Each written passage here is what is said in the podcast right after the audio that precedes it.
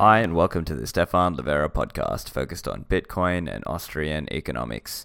Today I've got an interview with Alex Bosworth, but first, let me introduce the sponsors of the show. So, firstly, Kraken. a Seriously impressive Bitcoin exchange, one of the longest standing with a really strong focus on security that consistently rated the best, high trading volume, and low fees with no minimum or hidden fees. Kraken have 24 7 support, and if you're working with a business, they're providing best in class accounting, reconciliation, and reporting services for cryptocurrency hedge funds, asset managers, and fund administrators. Kraken also have an OTC desk for large block trades. They offer five fiat currencies and they also offer margin and futures trading. To learn more and sign up, go to the Kraken link in the show notes. This episode is also presented to you by Unchained Capital. Unchained Capital is a Bitcoin financial services company that empowers customers with unprecedented financial freedom and control. All of their products and services are built on the foundation of multisig, and their approach to collaborative custody gives users control over their private keys as well as the benefit of a financial partner and financial services. Unchained's two of three vaults are a great option for those thinking about how best to secure their Bitcoin for the long term. And if you ever need to access liquidity but don't want to sell your Bitcoin, Unchained's collateralized loans offer a unique option. All Bitcoin is stored on chain in dedicated multi-sig addresses, and the Bitcoin is never rehypothecated. You can also share in the security of your Bitcoin by holding one of three keys. I've been really impressed with Unchained. They offer excellent services. They've released valuable content and open source tools with more to come. I think you'll enjoy partnering with them. So learn more at unchained-capital.com. Check out Cypher Wheel by Cypher Safe. Are you keeping your Bitcoin seed backed up in a way that's fireproof, waterproof, rustproof, petproof, and tamper evident? If not, look into Cypher Wheel. It's a new product. It comes in a wheel shape that masks the words of your seed unless you actually open the tamper evident seal. So make sure you have your Bitcoin seed backed up to help you in case your paper seed backup gets waterlogged, tampered, or goes up in a fire. And with the Cypher Wheel, you can ensure that either you or your loved ones have access to your Bitcoins if an accident occurs. This is particularly important if you're in a single sig situation. The product is available for pre order. Check out the website cyphersafe.io. The link is in the show notes. Okay, so I just got back from the Lightning Conference in Berlin, and I actually had the opportunity to co MC that event alongside Des Dickerson from Lightning Labs. It was an incredible event. There was just such a great energy in the space, and I had the opportunity to meet so many of the stars of Lightning Network.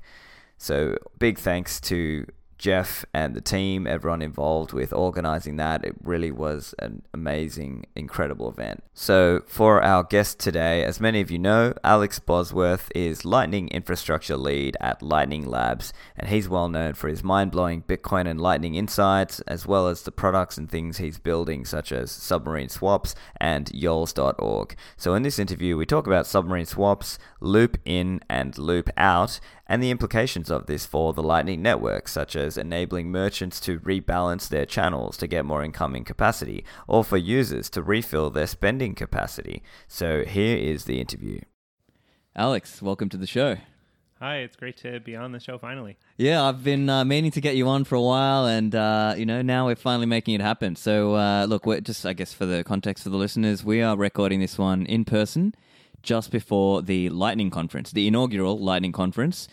Uh, so just a couple of days before, there was a Lightning meetup last night. Uh, it's been fantastic to meet a bunch of the people around uh, Bitcoin and Lightning. What was your experience like last night?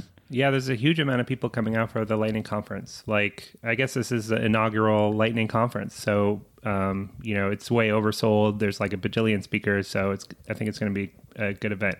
Fantastic. Yeah. So look, so today I was keen to get into some topics around submarine swaps, loop, hyperloop, as I know you've been doing a lot of work on these lately. Can you start with a bit of a background? I think most people know who you are, so uh, we can just sort of jump into it. Uh, if you wouldn't mind just giving us a bit of uh, background on submarine swaps and how they work for Bitcoin and Lightning. Uh, yeah. So um, I uh, initially was working at um, a company called BitGo, and um, I, I was working on Lightning integration there. And you know, one of the things that we really were thinking about, and that I was thinking about, is like we've got this totally new system, Lightning, and but everybody's really already like uh, hooked up to the the regular blockchain. They're like familiar with the blockchain. Um, so one thing I was thinking is like we need some way to link these two together. And submarine swaps is a way to um, link the the blockchain, what you're like regularly used to, um, with the Lightning Network. So you can make a payment in Lightning, and then it, basically forwards onto uh, the blockchain in a way that's non-custodial. So uh, it uses the same principle that Lightning payments use, which is HTLC, the con- HTLC contract, um, but in a very simplified way. Um, so uh, I I started working on that independently outside of BitGo um, at this uh, website submarineswaps.org, which is an open source project to like make a submarine swap server and kind of demonstrate the concept.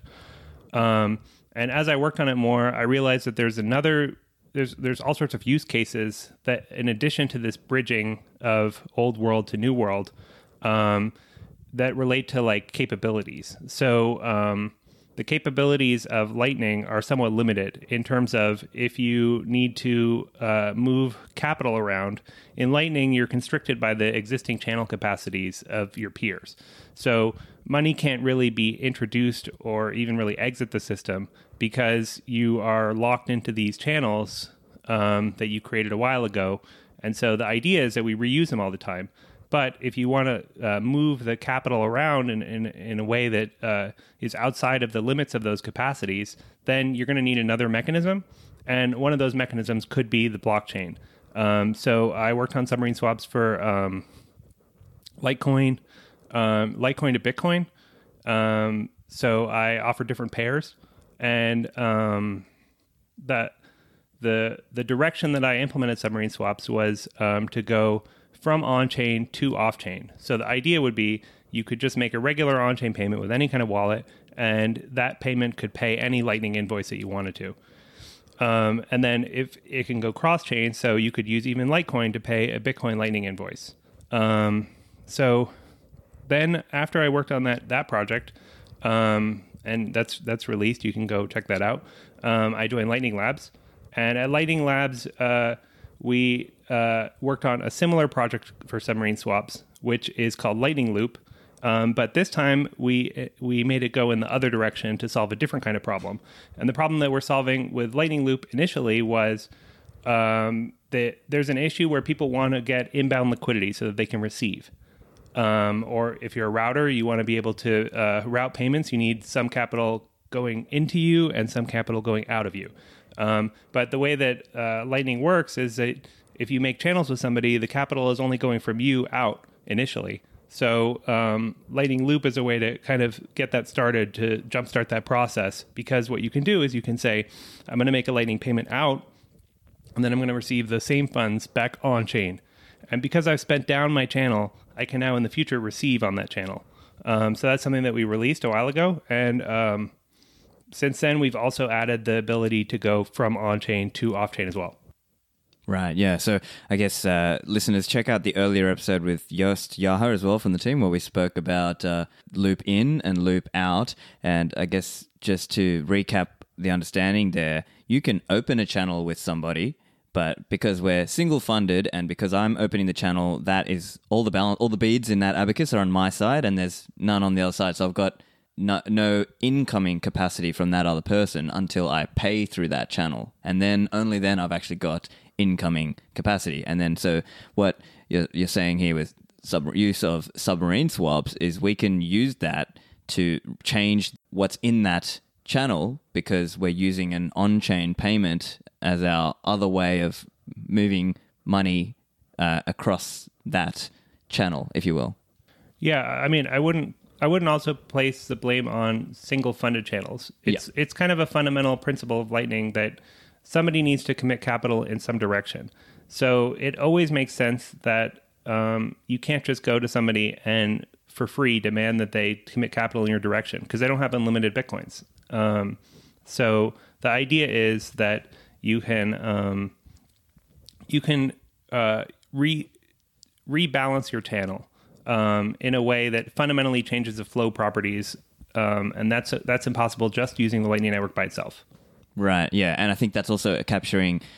I think you've explained it as stock to flow as well, right? That there's the flow of incoming payments. So, for example, if I'm a merchant and I've got all these channels, and then at the end of the day, let's say a lot of customers bought stuff from me, so all of my incoming capacity is now exhausted because they were paying to me, then one way to sort of push it back out is to use a submarine swap. And so in that example, you would push the you know the beads in that abacus to the other side and receive the bitcoins back in an on-chain payment. And so I guess that's what a submarine swap would help the merchant achieve in that example. And I guess that would be a loop out in that scenario. That's exactly right. And that's one of the big use cases that we really thought about. And we did loop out first so that you can push the balance of your channel locally out back onto the chain. And um, it's kind of a complement to the internal mechanic of Lightning, which is rewarding forwards by giving you fees. So, in theory, if you're a good merchant, you're getting regular amounts of traffic the people who are forwarding the traffic to you are getting paid in fees. And so, in theory, they should be also monitoring that that flow and say, "Oh, well, I, I just made a bunch of money in fees sending to the store, so I should continue to uh, assign more liquidity in that direction." But you're really depending on them to notice that. And you know maybe they're not anticipating you're doing something that's you know new or maybe you're just getting started so they haven't built up that reputation yet. So loop out is a kind of way to take matters into your own hands. Right yeah. Let's talk about the loop in example so i think uh, maybe an example here would be i want to pay on chain and then receive it into my lightning balance.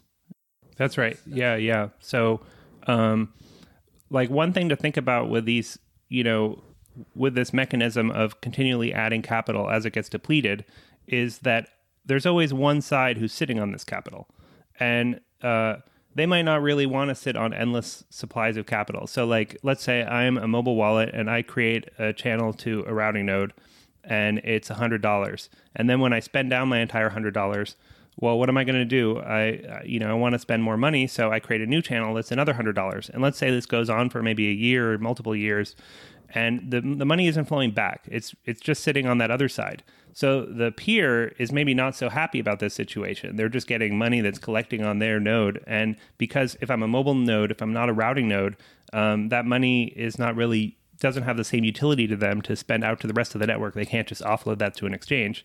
So the thing that we're thinking about with loop in is to make it friendlier to your peers to say we're going to reuse this channel. So uh, instead what you're going to do is you're going to create this $100 channel to your peer and then when you've when you've run that down when when that's completely exhausted you can do uh, one on-chain transaction, which is the loop in, and you can go you can go from your exchange into the loop in on-chain, and then loop the loop server will send you back the funds off-chain, and then your peer is happy with you that you're not continually adding more capital to them that they have to now protect in their hot wallet. Right. Yeah, that's a that's a really good point because for every person, let's say you're a merchant, you're a service provider, you are running Lightning you've now got to consider that you're keeping more in a hot wallet. So that's one of the costs of using Lightning. And so you don't want to unnecessarily impose a cost there. And I think t- the other point you brought up is that if you are just a mobile phone uh, Lightning user and if you just continually open a new channel each time, then you just end up accumulating all these UTXOs that are just sitting there. Whereas in this model, it's actually more efficient because you're just reusing the same UTXO and you're and you're imposing less of a chain fee cost onto the service provider in this case. Because let's say if you didn't have some kind of loop in or loop out, or in this case loop in, then that the service provider in this case would have to close the channel and open a new one, right? And that's again, these are all chain fees. So yeah, although every loop still does involve a chain fee. So right. um, there's ways. To, one thing that we're working on in the future is to also create like um, efficiencies around uh, aggregating these multiple balance shifts. And um, in that case, then we can we can get some efficiency there. And you know, if I'm talking about like being efficient to a peer, I don't mean like just being nice to people. I mean like just from a cost perspective, they're going to have to reflect that cost back onto you. So what we're trying to do is to just make it cheaper. Right. Yeah. Yeah. Because I guess fundamentally, it just comes down to how many on-chain fees are you doing, or on-chain uh, fees are you incurring, and then what are some ways to batch and aggregate those such that you are reducing your on-chain footprint? Right, and it's it's really for you know thinking about once we get into full blocks, once we get into higher fees, um, just getting the most savings so that you don't really have to think about as much, you know, being efficient with your chain fees. Got it. So let's talk a little bit about some of the, I guess, limitations of using submarine swaps. So one example there might be uh, that you have to wait for on-chain confirmations. Yeah, I mean, it's kind of a shock even doing a submarine swap because, you know, if you really get into the lightning mode, you get used to it that just everything settles very quickly and you're not waiting for 10 minutes or 20 minutes. Um, but once you get into submarine swap mode, then you fundamentally have to wait for this on chain settlement. Um, I mean, there's ways that we can kind of uh, take shortcuts around it, but I mean, the fundamental principle of the blockchain is that uh, there's some weight, some weight involved. There's some proof of work that has to happen.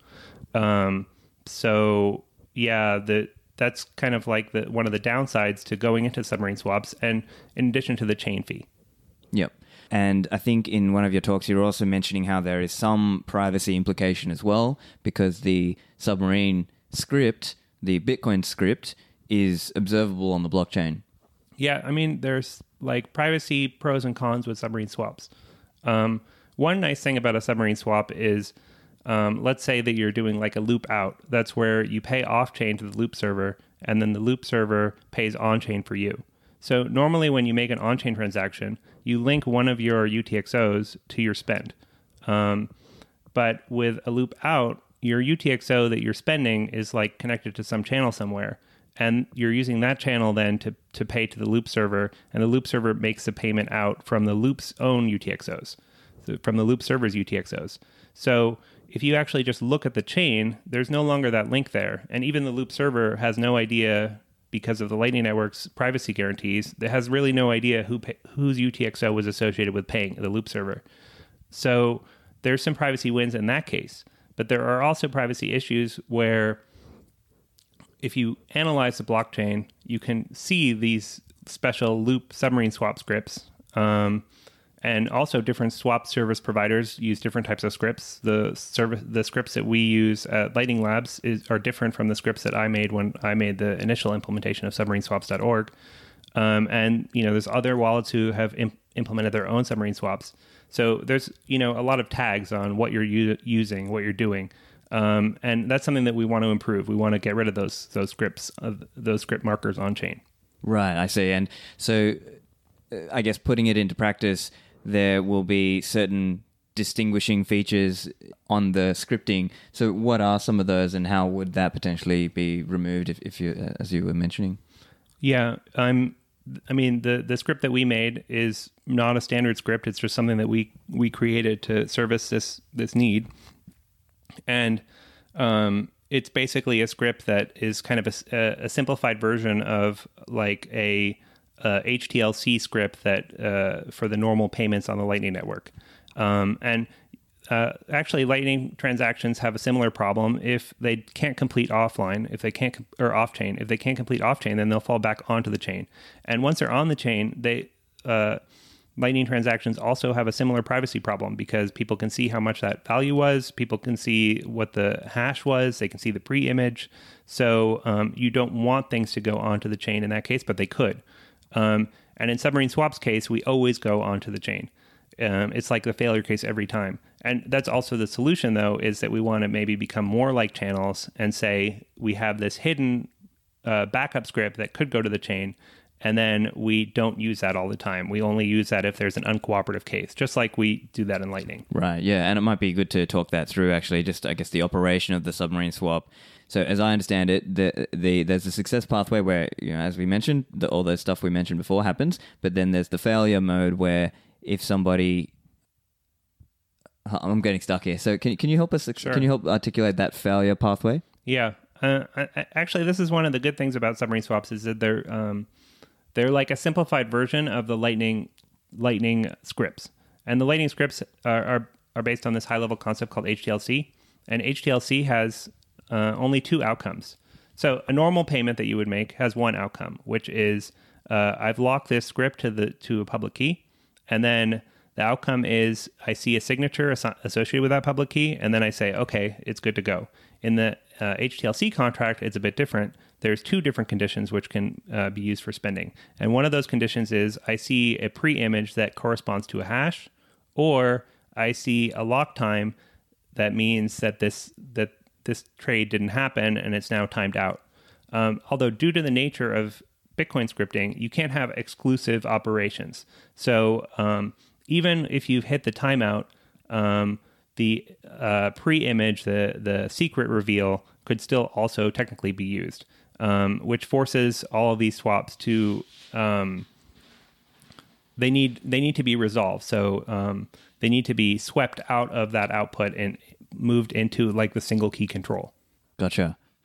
Okay, and then so that's that.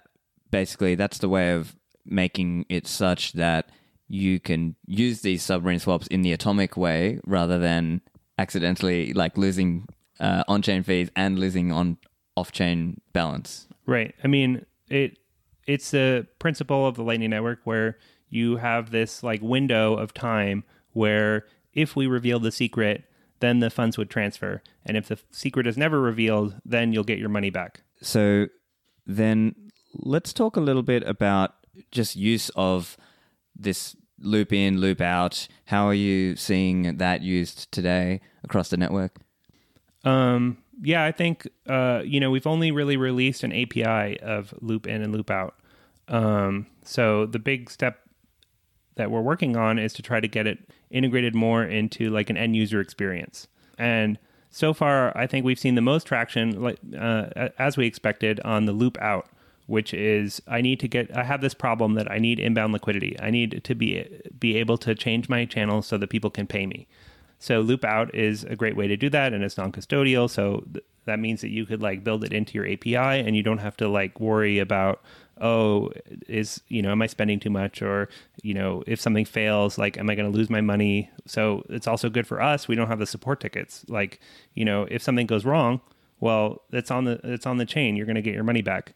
Um, so i would say that loop in, loop out has been uh, a big success. And then the things we're working on are to try to make it more user friendly and to add a bit more features Right. And so putting that into practice, I guess, just into an example, let's say I'm a merchant and I'm setting up online. I want to set up to take Lightning payment, but I don't have any incoming channels or income, in, inbound capacity, let's say. That's where Loop Out could come in and uh, play a role. And uh, perhaps that would help new merchants onboard to the Lightning network and have incoming capacity from the get go. Yeah, I would say it's it's a tool in their toolbox. So and maybe not for the merchant themselves, but somebody who's making a merchant solution. Like if you were making an app to help people take payments with Lightning, um, one thing you can do is you can say, okay, how much inbound liquidity do I have? Well, I'm I'm running low. Maybe maybe I've done a d- bunch of sales, or maybe I'm just getting started. And in that case, you know, you don't have to really even involve the merchant in this. You can just say, okay, acquiring more inbound liquidity using Lightning Loop, and then in that circumstance, you've solved the problem for the merchant. They don't even have to worry about it.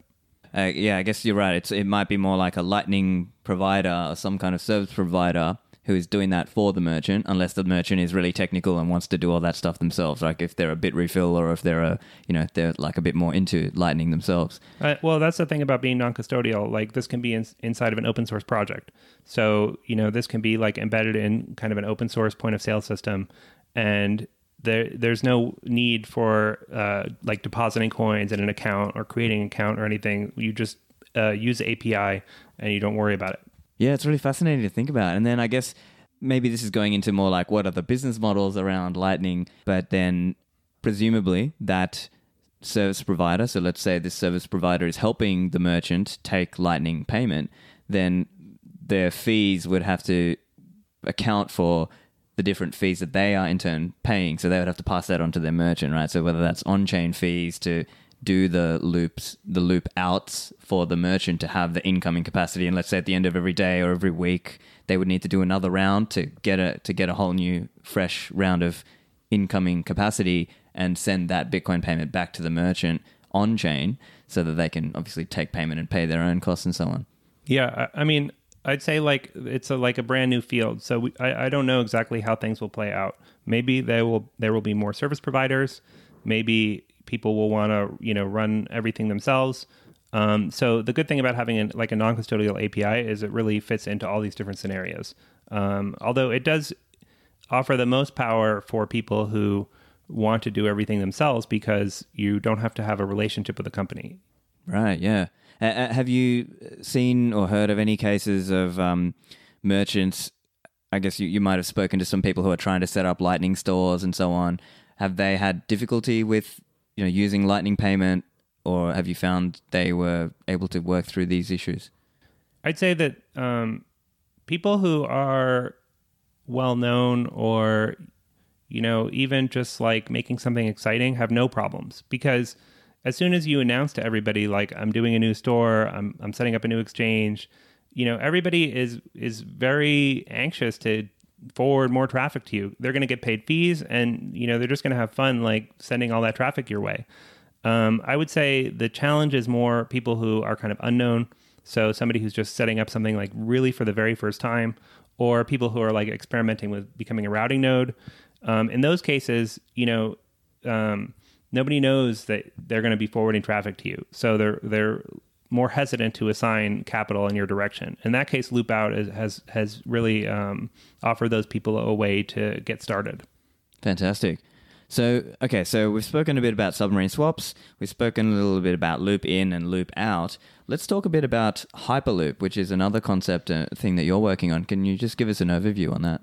Yeah, uh, Hyperloop is something I'm very excited about. Um, and it really describes like a vision for Lightning Loop where we get more efficient about how we use chain space. Um, and in addition to the efficiency, uh, there's also better privacy that, that, falls out of that.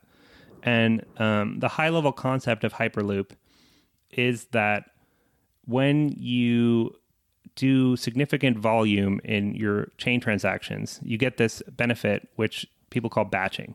And the idea of batching is that you are concentrating the bytes in your transaction on the elements of the transaction that you want to really be uh, achieved, and you're spending fewer bytes on the parts of your transaction that you yourself don't care about, but everybody else needs to see, like the signature. So, um, those savings can be very, very significant. Um, and the exciting thing about Hyperloop is that we can do something similar to batching. Um, and batching is already widely used on exchanges, um, but we can use, do something similar to batching that can be done in a non-custodial way, and that we can do it in a way where um, multiple parties who may not have enough volume themselves to do batching can all come together and cooperatively do this batching. Um, so that's kind of a long-term vision that w- where we would do these these major batches, and a batch um, like you have to kind of understand like what the bytes are associated with in a transaction to understand why batching is like efficient. Um, so I would say there's like four parts to a normal transaction. Um, you have your inputs, so you're you're you're referencing your past coin that you received, and you need to assign some bytes to say that past coin, and then you're uh, you need to prove that you are the owner of that past coin. So you need to assign some bytes for the signature, and then you need to um, assign some bytes to say where am I sending it to. Um, so kind of like the address, you need to encode that. You need to encode the value, and then the final component to a transaction is like the um, the overflow. So whenever you spend a coin in Bitcoin, you need to create a change address. You need to send the coin, the remainder of the coins back to yourself. So um, that's the fourth component. So in a batch transaction, you can eliminate all of the components except for the one that you except for the address and the value that you're sending to. So you can get a very high efficiency in a theoretical scenario, so maybe 5x. So uh, and that would be represented to you as like a chain fee instead of five dollars, you spend one dollar. Right. Yeah. Okay. And uh, uh, let's put that into some practical examples. I think you've spoken before about how that could be done. So, for example, you could do one on-chain payment to refill multiple channels at one time in a loop in. Oh, well, th- that's actually where we can get into even more savings. So, because of multipath payments, um, you can say, I'm going to, like, let's say I'm a merchant and uh, I've been receiving um, funds from across 10 different channels. Um, and uh, I've, I've received so many funds in all of these different channels. And Now I, I need to take that money and send it to an exchange, and the exchange is only accepting an on chain settlement. Um, so what I want to get out is I want to get my money onto the exchange, and I also want to reset those channels so that I have inbound liquidity again. So what I can do is using multipath payments, I can spend down all of these different 10 channels at once with 10 off-chain transactions. And then they because they're using the same hash and the same pre-image, they can be locked to one on-chain output. So we can get a 10x efficiency there. Um, and then the merchant uh, the merchant gets what they want at you know even without like batching transactions just by batching those off-chain transactions we can see a huge amount of savings That's really fascinating to think about because it's just such a massive, massive saving. Because you know, any merchant, if they like imagine in the future they've got lots of different channels and they're able to just massively uh, replenish or take uh, get the balance in the channel back in their favor that they want it in uh, for a, for a fraction of the price that it would have cost before. yeah i mean it's just more about being like more efficient with the chain space. So i mean an alternative could be that you would splice these channels. So you would say i'm going to like splice out the difference. But when you did the splicing you would have to deal with 10 inputs because there's 10 channels and that would you know cost you 10 times as much. So uh, what we're trying to do is just offer the most amount of options to you about how you can avoid paying the highest fee and do it in a way that's that it's like an API so it can kind of just automatically figure out what's the best way to you know do what I want to do. Got it. And so let's think about it. I guess the other way. Uh, so that's in the merchant example. Are there any examples the other way around, like in a loop in scenario? Could that be like uh, an exchange wants to, let's say, there's ten customers of an exchange. Would that would it work like that as well? Yeah, Or- yeah, for sure. Um, and the same principle, just in reverse. So what what would happen is, um, let's say I'm a mobile wallet and I don't have just one channel because I want some redundancy. I want like a few different routing nodes. So uh, I've assigned my capital to all these different routing nodes, and um, but I've spent everything down, and we want people to use those channels efficiently. So you could do three different loop ins to to refill all those channels, or you could just share the same payment hash, same secret, um, with one on-chain transaction, and using multipath payments, you could refill all of those different channels just in one shot.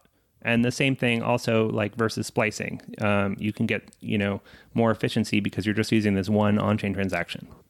it's really mind blowing. Hey, I'm trying to, I'm struggling to keep up with you, Alex. But I, I guess in terms of what's needed to get there. So I guess uh, obviously AMP, Atomic Multipath Payments, and I know in uh, LND 0.8 there was some work done on per HTLC uh, invoice tracking, which I think is like a precursor, if you will, to ha- uh, having AMP. What other things are needed before we could get to that vision? Yeah, I mean, I would say also the Loop project in general is a great way for us to play around with multipath payments and realizing the benefits of multipath payments before they maybe become part of a full standard across the network.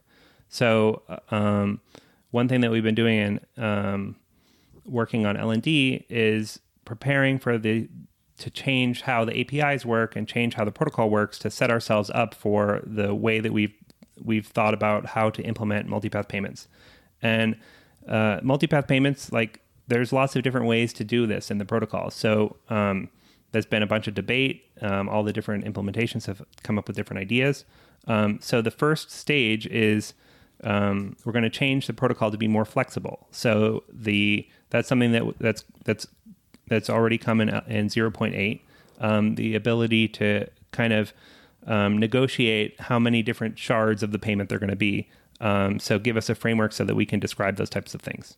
And we've also started to change the APIs in LND where um, you can now see the different HTLCs that are attached to a single payment. Because in the current, in the previous versions of LND, like one payment hash, one HTLC was mapped to one payment. But in this future world of multipath payments, there's going to be multiple HTLCs that are all locked to the same payment. So we need to think about how to represent that in the data model. Um, and that's been released in 0.8. And then as we go forward, we will start to have more kind of proof of concept versions of multipath payments that people can maybe play around with in an experimental way. Gotcha. And I think the other thing that's coming, the other question that comes to my mind just now is this question of interoperability. So let's say in the Lightning future, there's obviously there's different Lightning implementations. Would this vision of you know, one on-chain payment to refill five channels or that kind of thing. Would that work? Presumably, that would work across uh, software as well, right? LND, and maybe some of those people are using C Lightning. Some of them are on Eclair. That, I, I presume that's uh, that's that's essentially what you're building towards there. Sure. Like the thing about Lightning payments is you have no idea, you know, where it's coming from. You just see a payment arrive. So I've even, you know, tested myself C Lightning with Lightning Loop. Um, there's, you know, no distinction from the server side about how it's getting that payment. Um, you know, obviously we're more familiar with LND, um, so we've been building stuff that that work with works with LND, but of course it could be done with with C Lightning or with Eclair. And um, the other thing that's interesting about doing multipath payments with Lightning Loop is the way that we're um, implementing uh, atomic multipath payments in this initial stage is that they are not atomic. So um, let's say that you're receiving ten dollars, but you're receiving it in two parts of five dollars. Um, in the initial version of multipath payments, you'll be able to take five dollars. You'll be able to take half the payment. So you can say, "Oh, well, the full ten dollars didn't show up, but I'm going to take five dollars anyway." Um, and in the the full version of atomic multipath payments that we you know want to get in ultimately, you won't be able to do that. Um, but in the case of a submarine swap, it really makes no sense for you to take part of the payment because you have already locked on chain the full amount. So if you took the part of the payment, you would just be losing out money to yourself. The other side of the party already has this contract for the full amount. So as soon as you took that $5, they'd be able to take $10 from you. So this makes it like actually um, much stronger in terms of guarantees versus paying somebody ten dollars for lunch and then they take five dollars and then you have to dispute with them. Um, this is you know a very well bounded problem where it, it really just makes absolutely zero sense for you to take for you to take like part of the payment. Right. Yeah, and I think some of that also plays into that idea of uh, economic.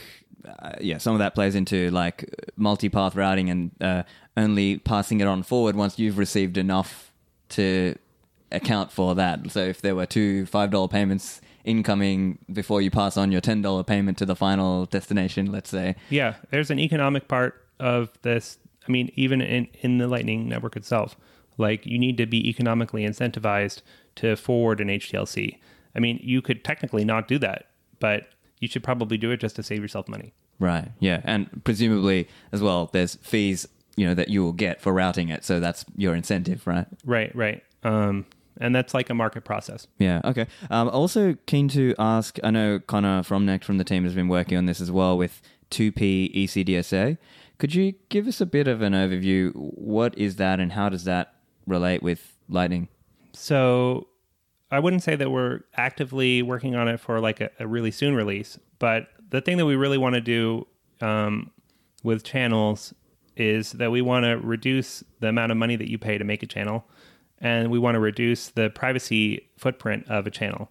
And so um, the cost associated with a channel is that you, when you close it, you need to do this uh, multi-party signature, which means you need the signatures on the chain from both parties, and you have to pay for both signatures.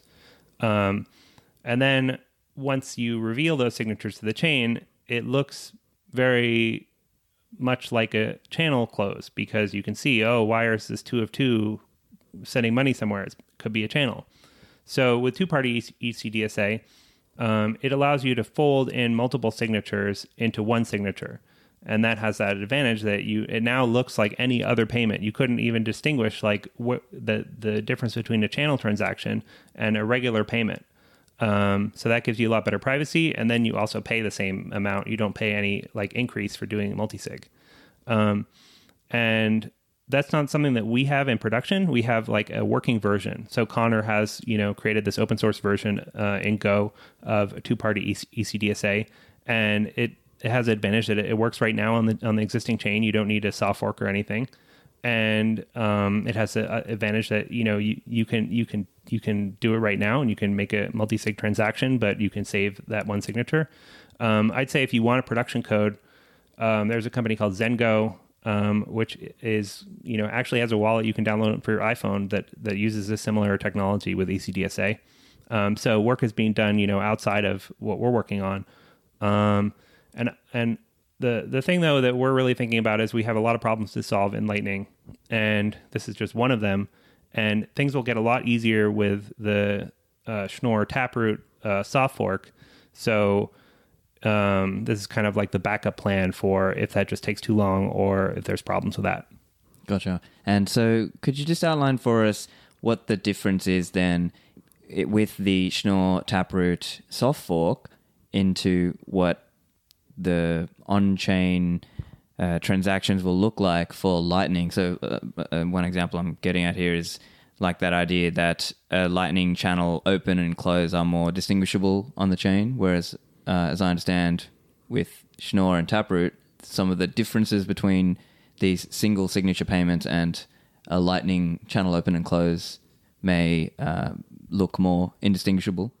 Yeah. Um, well, so it's not just the Schnorr Taproot that makes it more indistinguishable. Um, actually, initially, it will make it much more distinguishable. Like, let's say that Schnorr Taproot comes out and the people who upgrade are all the Lightning people, then you'll be able to tell pretty easily. Um, and that's something that was is being addressed in the Schnorr Taproot soft fork just for the long term, but in the short term, that'll be an issue. Um, so the thing that really helps us in terms of making the um, payments, the, the the the channel transactions look like regular on-chain normal transactions, is this uh, concept called MuSig, which is like unlocked with Schnorr because um, it's based on Schnorr.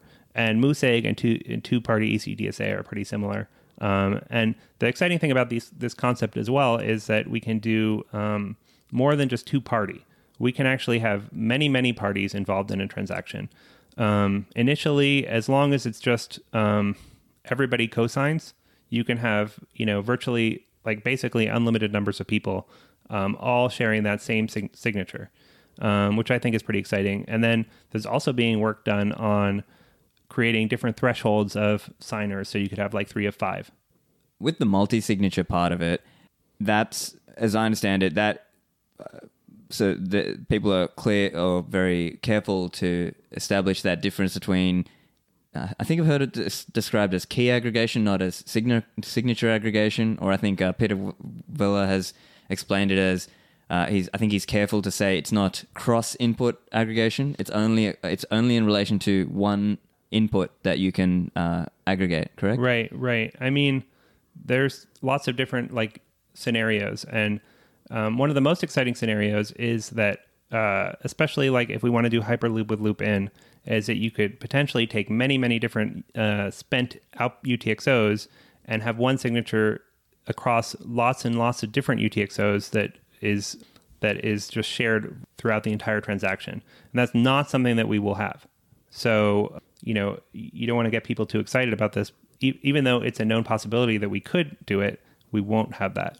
So what we will have, and the same thing also with threshold signatures, we won't, you know, we're still people are still working on those kind of constructions.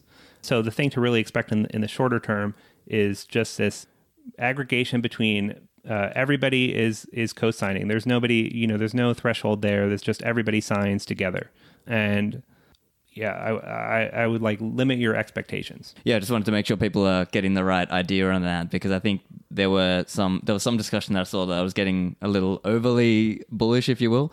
Um, well, yeah, something. I mean, some interesting things that you can do is is that like we have signatures in the Lightning channel graph. So every time you publish like information about your fees and stuff on Lightning, we have a peer-to-peer network on Lightning that spreads out all of these signed you know policy statements of my fees. Um, so one thing we could do with signature aggregation is instead of having everybody in who has these fees all represent their signature, we could collapse all those signatures into one signature. So and, and signatures are big, right? They're there's a they're a big component of the data that's synced across the network. So we can make things a lot more efficient. Yeah, right. There's a lot to take in there, and I, maybe slightly changing topic a little bit, but around this concept of fees and mining did you have any comments around what that would do from a you know mining uh, the amount of fees that miners would receive?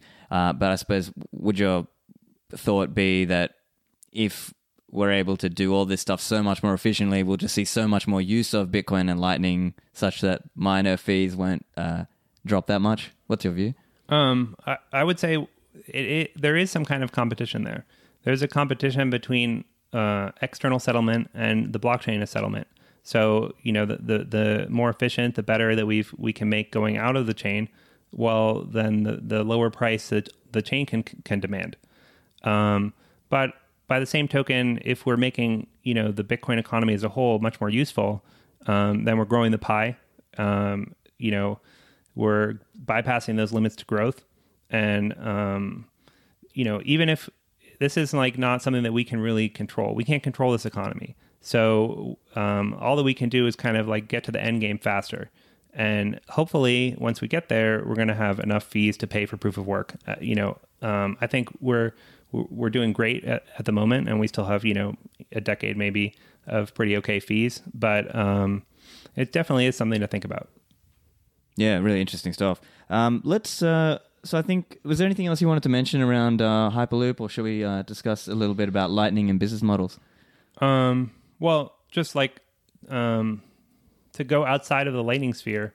Like I think Hyperloop ultimately could be good for people who even have nothing to do with the Lightning Network itself. Oh yeah. Um, that you know, there's all of this these fees that are being being paid to make on-chain transactions, and you know that's kind of the economy that's been built up over the past ten years. Um, and with Lightning Network, we're really creating a totally new economy. It's going to take time to bootstrap all that for people to figure out that market. Um, so one thing I really like with Hyperloop is the idea that you don't even need to really be involved with Lightning Network at all to you to get the benefit here because the benefit straight like the straight benefit to you is you get cheaper chain transactions. So even if you didn't really care about the Lightning Network, you could just use that to get cheaper chain transactions. Right. Yeah, and it, it, for some people, they may eventually end up using a service that uh, is able to be cheaper because they're able to use some of these features to reduce their own on-chain footprint, if you will, and therefore lower their own fee usage. Um, speaking of fees, I know recently Rusty did an email on the Lightning Dev mailing list about potentially raising the default fees. Do you have any views there on what uh, what the fee situation is within the Lightning world and whether fees should be higher by default? Well, like I've resisted calling it a default because it's not that the like sometimes you have software and you install it and then it has all sorts of settings that are supposed to be good. But in the case of uh, LND the approach that's been taken is that we don't exactly know what the what the fees should be. So we're, we're leaving that to the operator. It's kind of like in bitcoin core we don't have this idea like you should pay a certain on-chain fee. Like that could be a solution maybe like oh we need to we need to get enough fees to pay for proof of work. So why don't we just have the core developers set a minimum relay fee that's equal to you know a dollar or something? And i mean then you'd have this problem though where um, maybe that's not the right value so you have to adjust that value. And um, i think one approach that's been taken in LND is like not setting default. So, um, but of course, you need to have some value that's there at the start. Um, that's why, like, it's difficult to say if it's a default or not a default. I do think that Rusty's totally right that you need to actually think about these values. Um, and like just setting it to what you get out of the box. Um, if you want to be a good router, um, you're not going to have you're not going to be a good router out of the box with the the initial initial set of values. Um, I don't think that it's so simple that we can just set a rate. It need, it's a market process. We need people to be figuring this out. And in order to make it better, we need to create tools that make it easier for people to adjust their rates to what they feel comfortable with and give them that information. Got it. And I, I, I think one thing, if you're listening and you're uh, routing node operator out there, you might be thinking, well, I'm not sure what is going to get developed and come into Lightning, and that might in turn influence my own fee decision of what I set as my fees. Because let's say AMP comes in in a year or two years, then that might change the way I set up my channels. Uh, I guess that might be something that has to get shaken out in terms of uh, who, who's setting up what service. If, if you're running an LSP, a Lightning Service Provider, or if you're a routing node, or if you're a merchant trying to sell things using Lightning, I guess they all sort of play into your decision on w- what sort of fee are you setting. Um, I mean, I'd be happy if people just gave some thought to their fees because one thing that I think has been a problem is that people are not really considering their routing nodes to be a business And since they're not a business, they're not reacting to market conditions. And so the service of a lot of routing nodes is subpar. Um, so I think that, you know, before we worry about AMP, before we worry about all these technologies, we need to really think about how do we get these people to understand that they're offering a, ser- a paid service to people. They're, they're supposed to be making money. Um, and that's just something that like we need to figure out. Yeah, gotcha. And so they would need to start considering the different costs associated with running. You know, it's a hot wallet. There's a risk associated for that. You're, you know, you're paying um, chain. You're you potentially are ri- risking paying chain fees if your channel partner, uh, let's say, opens a channel to you, and you, you know, or if they they go stale. There's all these sort of risks, I, I suppose, and because of that, they would need to dial their fee settings appropriately to account for that, such that they are then profitable as a routing node. Yeah, I mean, it's just like any other business. So you have a certain set of costs and you have a certain amount of revenue, and you need to make sure that like you're keeping a handle on your costs. Um, I would say that as far as features go, we want to offer more tools to people. Um, and there's some things that maybe even need to be changed in the protocol. Like um, one thing that I think is is weird is that we don't have we don't have a pairwise market. So um, you know, if you set your fees, you can set different fees for different destinations, but you cannot set different fees for different sources. So if I have a source, one source who is like a mobile node who is not is not giving me routable liquidity, and I have another source which is a routing node who I have full full utility of my of my money there, I have to give them the same rate um, because it's just impossible in the current fee schedule and the current protocol to give multiple rates for multiple people. And there's good reasons why you can't do that, but um, because we have these limitations, it creates you know less uh, movement for market actors to to create you know great fees.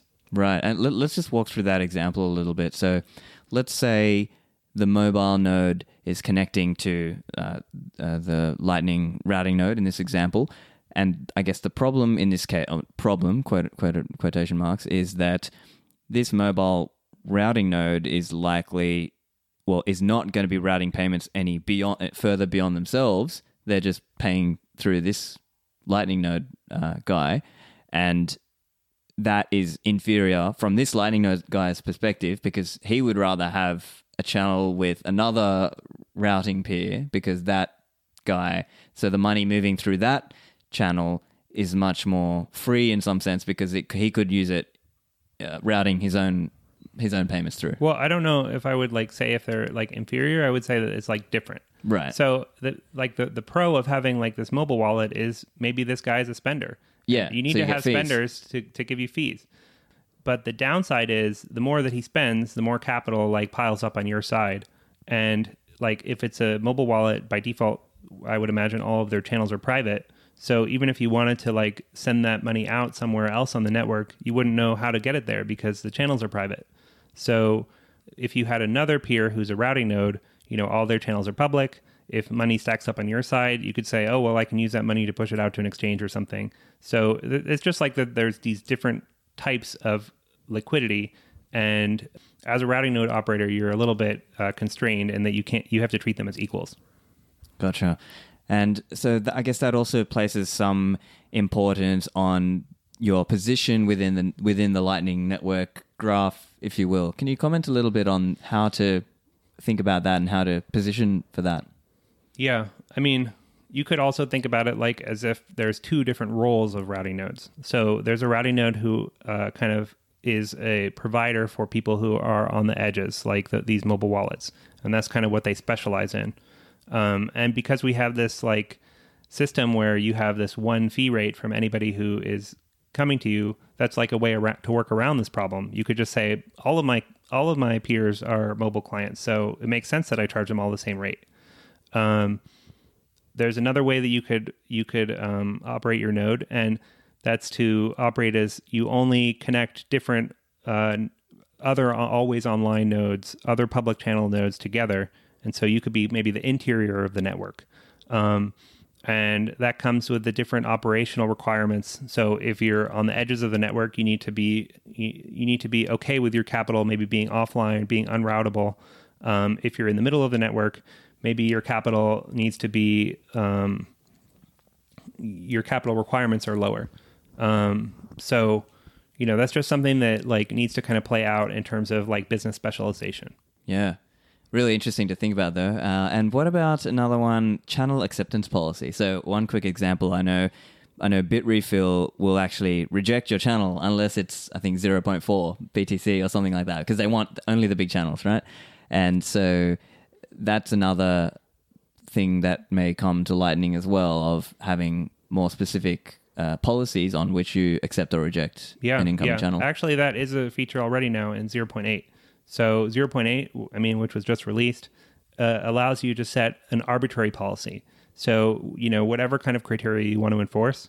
Um, and one example I talked about is um, maybe you don't want all these tiny channels, and that's something that I also enforce on my nodes. I don't want these small channels um, because you know people are still learning how Lightning works, and a lot of times people are like, "I'll make a channel for the full amount of money that I want to spend on my channel." And then it will only get one payment, and you won't get the, the aggregation benefits. Um, so I set a minimum channel size to kind of uh, reinforce this idea that this is a, this channels are things that you're reusing, and, and that and the reason you're reusing it is because that gives you more chain efficiency and lower lower cost. Um, so uh, as an alternative to this policy, which just says you pony up four hundred dollars or you get lost, you could say, well, I will accept you at a lower at a lower um, amount of money uh, if you um, push some funds over to my side to kind of like make it worth my while. So you could say um, either they put up four hundred dollars or they put up twenty dollars, but then they send me fifty cents. So and and that those criteria are completely up to the operator now. Right. And then how does that get negotiated between the different clients? So let's say let's say in that example you're running LND 0.8, I'm running LND 0.8 and you want to put in a policy to say Stephan, if you want to open a channel to me for $20, I want 50 cents. How would I get notified of that? Would it would I would I see an error message saying, "Oh, Alex has rejected your channel. He wants you to put 50 cents in on his side of the channel," or how would that work? Uh, I think that is, like a would be a, an obvious easy flow, but unfortunately in 0.8 that was like a still an outstanding issue of customizing the message that gets sent back. So in the current release, you'd have to somehow out of band kind of signal to the person that this is what your requirements are, because the current message is just it failed. Um, I've made an issue on the LND repository to allow you to customize that message. And you know, if people, if if more use does come out of this, we could formalize it into more of a protocol that says, you know, here are the conditions. And that's something also we've thought about just at a high level, um, just communicating your your channel policies um, in some way that's synced, just like all the graph data. So I'm this node, and here's the type of channels that I want. One other question I was keen to ask you about is uh, stuck payments. So, as I understand, that's one potential area where Lightning payment user experience uh, might be a little tricky to it right now because, for example, you might uh, scan the QR, you might pay it, and then you're waiting and you don't know if it's gone through. And then if that user got impatient and then just said, "Oh, screw it, I'll just I'll try with another wallet," at that point they might have accidentally double paid the invoice. How uh, are you thinking through that issue, and what are some ways to deal with that? Um, yeah, that is a, a you know a big uh, an issue where we have lots of different ways that we can address it, um, and also it's an outstanding issue. So in the current LND, if you hit um, one of these stuck paint, you know, a stuck hop, um, you will potentially run into problems. I don't think it's like a current major issue that people are seeing. Um, it used to be more in the past, you know, not because of any nefarious nodes, but just because the uh, protocol wasn't as solid as it is now. Like all of the implementations were kind of learning to work together. Um, and in the current in the current network, I think we rarely ever see these stuck payments. Um, but of course, it's a possibility. Um, I think in uh, that's something that Joost is working on, um, and that we have in kind of a test mode at the moment of a model to deal with stuck payments, and not just stuck payments um, or delayed payments. Like, why is my payment taking a while to get there? Um, so, you know, we're working on a combination of pathfinding solutions to try to like make it um, responsive to those situations. Um, we're also making um, it uh, like the different modes of paying. So uh, one way that you can kind of avoid stuck payments is that you can take a look at the route that you're going to use, and before you actually commit all your money to the actual um, payment, you send a test payment through, and the test payment can be very small, like a it- probing sort of amount or whatever. exactly like a probe. And uh, if you you know don't hear back from this probe, you can say, well, that route, you know, there's something wrong with it. Um, and if you do hear back really really quickly and easily, then you can say, well, you know, I did. And and that payment, of course, can still get stuck. But if you're just sending like a penny or something, like if it gets stuck, it's not a big No problem. big deal. Yeah. And the other thing about a probe is the probe can never resolve in you losing your money because it's the probe is sending to a payment hash that's a fake payment hash. It's just a random number. So nobody has the secret that corresponds to that hash. So nobody could take that money. Um, so it's a lot lower risk. Um, so one model that I also use, like when I make payments, is I first send a fake payment hash to the same destination that I intend to pay. Then, if that succeeds, I take the same route that just succeeded with a fake payment hash, and I got a good signature from the destination, and I can say, okay, now I'm going to send using the real amount of money in the real payment hash. I guess one question that strikes me there is using a fake payment hash in that scenario, is that still locking up HTLCs along the route? Um, yeah, I mean, from the perspective of the network, it has no idea that there's anything different. Right. Yeah. So it just it might lock up a few sats along each hop on that route, um, but I fundamentally, mean, depending it on how doesn't much really- you want to probe. Yeah. So the reason you would want to probe with a lower amount is just you know if it does get stuck, well you've only stuck up you've only stuck like a, a penny. Um, you might want to want to try the full amount, um, and in that case, then you can you can get stuck with a full amount. Okay, cool. Um, look, so we're coming to time, but I think uh, probably just a final question: What are you most excited about for Lightning over the next, let's say, a year or two? Well, the thing that I really, you know, want to see happen is to take all these amazing tools that we are making um, on the implementation side of things and like create amazing services that really take full advantage of them. Um, so, uh, you know, I know a lot of companies have just received funding for building these, building out these new services, and I think we're still in kind of the mode of like, why don't I just take what I was doing with Bitcoin before and just like kind of map it into the Lightning world? But what I really think could be cool is like totally new possibilities that are open up with Lightning and, you know, just were never possible with on chain transaction flows. Yeah, that's a good way to leave it. Alex, just for the listeners, I, I guess most of them probably already know where to find you, but uh, Alex Bosworth on Twitter, uh, lightning.engineering, is it? Uh, where, where else can people find you? Um, yeah, I definitely um, I try to post regularly. You know, create content every day on Twitter, um, and then uh, on the Lightning Slack, the Lightning Community Slack, I think is a great resource to like have kind of back and forth com- conversations. And if you are developing on Lightning, it's a great way to reach out to other people. Um, there's always some people there who can kind of help you get started. Fantastic. Well, thank you for joining me, Alex. Oh, it was it's great to be on the podcast. Reminder if you find the show educational, make sure you give it an iTunes review and share it with your friends and family. The show notes and the transcript are at stephanlivera.com. Thanks for listening, and I will see you in the Citadels.